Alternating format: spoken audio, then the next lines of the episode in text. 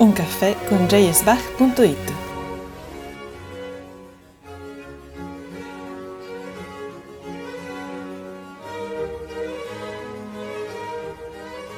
Conducono Chiara Bertoglio e Maria Borghesi. Benvenuti a tutti per questo nuovo caffè con jsbach.it. Anche oggi abbiamo un ospite internazionale, Cristiane Hausmann, che lascerò presentare a Chiara Bertoglio, ma per i nostri ascoltatori tutto il caffè sarà in italiano perché Cristiane, come vedremo, parla perfettamente italiano. E la ringraziamo tanto per essere qua. Non vero. Bene, Cristiane Hausmann ha studiato musicologia storica e sistematica, italianistica e flauto traverso alle università di Halle, Lipsia e Pisa. Completati gli studi, ha collaborato a un progetto editoriale sull'innario di Johann Anastasius Frelinghausen nella Fondazione Franke di Halle. Nel 2007 ha ottenuto un dottorato con una tesi sulle composizioni di Ennio Morricone sotto la guida di Helga della Motte Haber a Berlino. Dal 2008 è attiva come collaboratrice scientifica nel progetto Bach Digital, basato al Bach-Archiv di Lipsia e sponsorizzato dalla Forschungsgemeinschaft tedesca. Cristiane è venuta frequentemente in Italia negli ultimi anni, ospite del Festival Back to Bach di Torino, ed è una grande amante dell'Italia, tanto che, come vedrete, il suo italiano è praticamente perfetto. Quindi benvenuta Cristiane. E benvenuta anche ancora da... Grazie per il benvenuto a, tut- a, a voi, poi due. Grazie a te, è come, mm, davvero è un piacere avere qua Cristiana, Cristiana possiamo definirla un'amica di jsbach.it, ha visto JSBach sin dalla sua primissima fondazione ed è sicuramente un'amica per me e per Chiara, ci siamo incontrate tanti anni fa ai primi convegni e poi man mano ci rivediamo ogni volta che ci incontriamo in giro per il mondo a parlare di Bach. E a proposito di questioni personali, con Cristiana iniziamo proprio con una domanda personale. Eh, vuoi condividere con noi e con i nostri ospiti del caffè uh, un tuo ricordo speciale legato a Bach? Sì, due dei miei, dei miei eh, ricordi d'infanzia più intensi sono legati alla musica di Bach. Mio padre, per esempio, suonava il clavicembalo e avevamo anche un tale strumento a casa un fatto davvero insolito per una famiglia della ex Germania orientale negli anni Ottanta. Mi ricordo bene che è stato un clavicembalo dello studio Lindholm che oggi nessuno vorrebbe suonare, anzi oggi strumenti, questi strumenti sono chiamati irrispettosamente tagliova, tagliova. Comunque ha citato molto spesso le invenzioni in due o tre parti e le variazioni di Goldberg. All'età di tre anni il mio nascondiglio preferito è stato sotto il clavicembalo, proprio sotto i buchi del suono. Allora, in questo nascondiglio, fin dalla tenera età, ho già trascorso intensivamente, insieme con le mie bambole, molto tempo con la musica di Bach. Un altro ricordo molto intenso, avevo circa otto anni, è che mia madre mi portava alla prova generale di una passione di San Matteo cantava lei stessa nel coro. Io durante la prova mi trovavo sola in una galleria semi-illuminata ascoltando la musica. Mi sentivo come se avessi tutta la chiesa e tutta la musica per me sola e mi sentivo molto protetta, soprattutto mentre si cantava i corali. Era la prima volta che sentivo la dimensione spirituale della musica di Bach da questo punto, vuol dire, negli anni dopo questa prova, ho sempre cantato nel coro delle voci bianchi il corale O Lam Gottes Unschuldig, che risuona sopra i due cori d'ingresso. E così devo la musica di Bach, non solo la, music- la mia socializzazione musicale, ma anche un grande parte dell'educazione della mia anima. Che bello, grazie Cristiane. Senti, come abbiamo anticipato, tu sei stata ospite del Festival internazionale Back to Bach del Coro Maghini in diverse occasioni. La prima volta hai tenuto un'interessantissima conferenza sulle influenze dei musicisti italiani sulla musica di Bach. Se dovessi citare il musicista italiano che secondo te è stato più importante per Bach, chi sarebbe? Perché? Certamente Antonio Vivaldi ha un'importanza particolare per lo sviluppo dello stile musicale di Bach. Basta pensare alle trascrizioni per organo che Bach ha elaborato sulla base di concerti per violino, per violino di Vivaldi per il suo discepolo, il giovane principe Johann Ernst di Weimar. Secondo me l'importanza di questa attività semi-recettiva e semi-creativa non può essere sopravvalutata ed è indiscusso che Bach ha subito un profondo sviluppo sotto l'influenza di Vivaldi. A quel tempo, per esempio, Bach stesso iniziava a comporre concerti strumentali e quanto è stato creativo con, questo, con questa forma è da ammirare ai concerti brandenburgensi. Inoltre si può sentire molto forte il riverbero del significato di Vivaldi per molto chiaramente, per esempio, nell'aria Willkommen will ich sagen, in, in italiano qualcosa come Benvenuto voglio dire, della cantata Wer weiß wie nah mir mein Ende, chissà quanto mi è vicino la mia fine, che cita apertamente un motivo molto conciso della primavera dai quattro stagioni di Vivaldi. Sì. Grazie Cristiane, sì, sicuramente Vivaldi è uno dei principali compositori per la ricezione da parte di Bach dell'Italia. Ma invece secondo te c'è qualche altro musicista italiano la cui influenza su Bach viene citata troppo raramente e che invece secondo te sarebbe importante ricordare di più? Antonio Vivaldi e forse anche Arcangelo Corelli sono i compositori che sicuramente hanno un effetto molto forte sullo sviluppo musicale, stilistico di Bach, cioè sono questi i due nomi che vengono citati più frequentemente in questo contesto ma ci sono ancora altri compositori italiani che Bach ha percepito e studiato e che per questo non dovrebbero essere dimenticati. Ci sono per esempio Giuseppe Torelli, Tommaso Albinoni, Giovanni Maria Boloncini, anche Antonio Biffi, Alessandro Marcello o Marco Giuseppe Peranda. Sì, grazie mille. Alcuni di questi nomi non sono veramente molto noti neanche in Italia. E qui a Torino, tu hai girato molto Vivaldi, c'è un bellissimo archivio Vivaldi con tanti manoscritti di Vivaldi, mentre tu, come abbiamo detto, lavori come ricercatrice presso l'archivio Bach di Lipsia. E posso dire che ti invidiamo un pochino. Che effetto fa trovarsi sempre circondati da preziosi documenti e testimonianze della vita di Bach? Perché sono cresciuta nella Germania centrale, cioè a Halle e a Lipsia, dove c'era sempre una forte tradizione nella cura della musica di Bach e Handel con tantissime rappresentazioni, già prima della caduta del muro, questi due compositori mi sono stati particolarmente vicino in ogni momento della mia vita.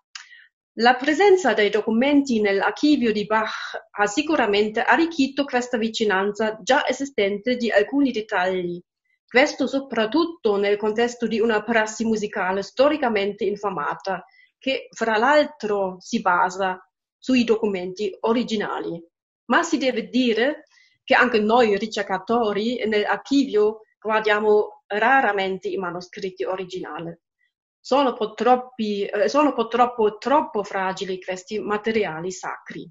Di solito vengono conservati nella cassaforte Inoltre, la maggior parte dei autografi non si trovano no, nell'archivio di Bach di Lipsia, ma nella Biblioteca di Stato a Berlino. Fortunatamente, tuttavia, nei giorni d'oggi, dei manoscritti originali abbiamo scansioni ad alta risoluzione nel nostro portale Bach Digitale. E così possiamo guardarli in qualsiasi momento, a qualsiasi posto del mondo, e questo significa un progresso enorme sia per i musicologi sia per i musicisti. Anche per me questa possibilità di guardare i manoscritti digitalmente in, detag- in dettaglio ha notevolmente migliorato la mia sensazione di familiarità con la musica di Bach. I suoi manoscritti e la sua calligrafia rivelano non solo aspetti della sua personalità, ma ci aiutano anche a capire il suo modo di cominciare, continuare e finire una composizione. Quindi consentono un'occhiata diretta sulla sua scrivania e questa occhiata, negli anni prima dell'esistenza di Bach Digital, è stata consentita solo a ricercatori selezionati, vuol dire a ricercatori di grande prestigio scientifico. Certo. Invece oggi tutti possono guardare questi autografi. Sì, diciamo che Bach Digital è sicuramente un grandissimo regalo per noi ricercatori bacchiani, ma in generale per la cultura musicale e per la cultura in genere nel mondo. E, ehm, puoi spiegare, il tuo lavoro in generale, diciamo, al Bach Archive è stato fortemente legato alla creazione di questa piattaforma e all'implementazione di Bach Digital. Puoi spiegare ai nostri ascoltatori che cos'è, come funziona e quindi in che modo può essere davvero utile sia per gli studiosi e musicisti sia anche per i semplici appassionati. L'idea di poter guardare così da vicino eh, autografi, manoscritti, copie vicine alla, davvero alla vita di Bach. Mm-hmm. Il portale Bach Digital vuole mettere a disposizione degli studiosi di Bach, dei musicisti, e dei musicofili di tutto il mondo informazioni scientificamente rilevanti relative alla produzione di Johann Sebastian Bach e degli altri compositori appartenenti alla famiglia Bach e alle trascrizioni delle loro opere.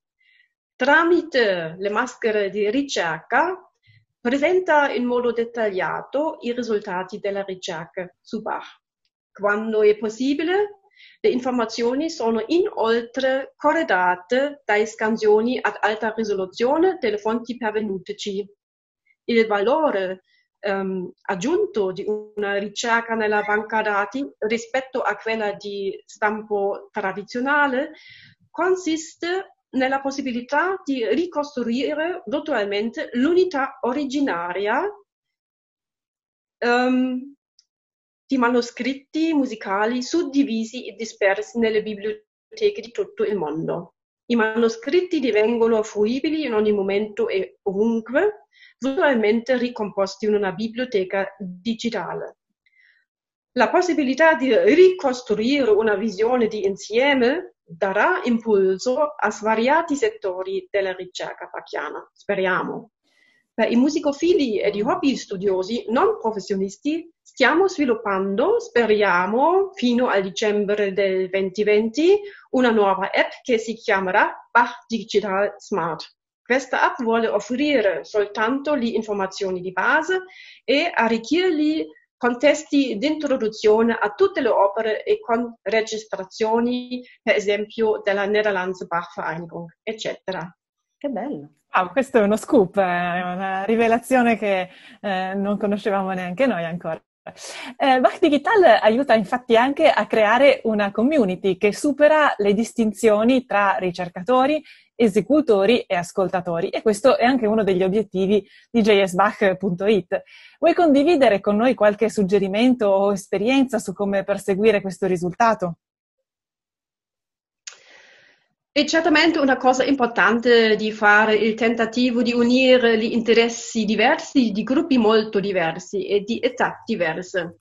Eh, vuol dire di studiosi, musicofili, musicisti, professionisti, non professionisti, eccetera. Se anche questo è un, una grande sfida. Per avvicinarsi a questo obiettivo si dovrebbe sempre rimanere in stretto contatto con la comunità nazionale e internazionale di Bach e dare l'opportunità di partecipare alle attività pianificate. Ad esempio, noi all'archivio vorremmo rafforzare in futuro la cosiddetta scienza laica, nel senso di una scienza dei cittadini, in inglese citizen science. Nel caso di Bach, gli appassionati di solito sono in modo particolare molto ben informati e perseguono scienze del hobby di alto livello. Il problema è che tutti questi risultati, ad esempio eh, sulla provenienza delle fonti originali o sulla storia familiare di Bach, devono essere ricontrollati scientificamente da noi ricercatori professionali, cioè valutati e spesso ci manca e il tempo e le risorse umane per farlo. In ogni caso è importante di non rimanere nella cosiddetta Torre d'Avorio, si può dire in italiano? Assolutamente. Cercare sempre di trasmettere nuove conoscenze scientifiche attraverso seminari, conferenze e corsi pubblici. Certo, eh, sì, diciamo che voi, voi come Bach Archive e poi il Bach Fest in generale sicuramente siete tra i più attivi nel mondo tra, nel cercare di includere questa, il, il, grande pubblico, diciamo, a Bach e avvicinarlo. E, ehm, e noi stessi, come, come Chiara diceva, questo è uno degli obiettivi del, della neonata o recentemente nata jsbach.it.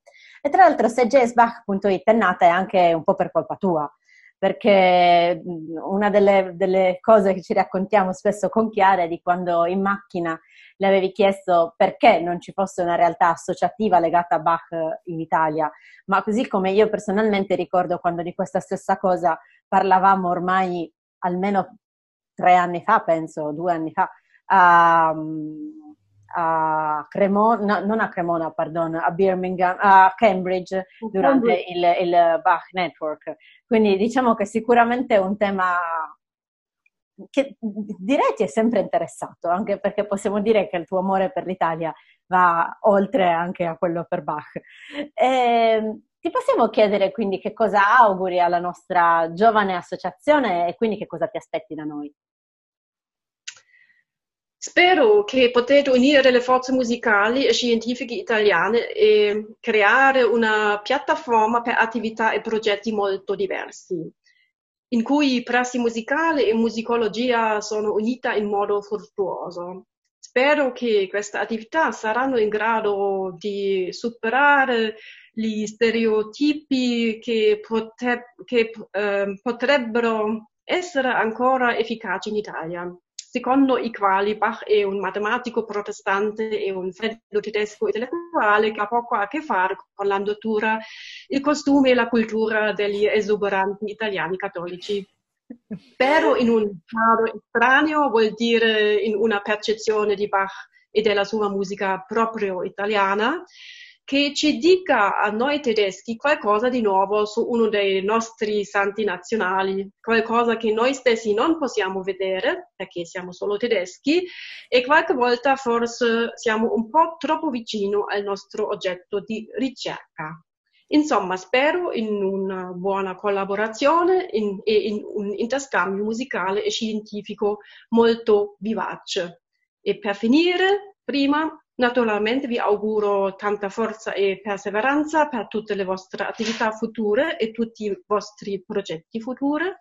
E secondo, vi ringrazio per l'amicizia, un'amicizia sia professionale sia personale. Mi importa molto e grazie per la conversazione.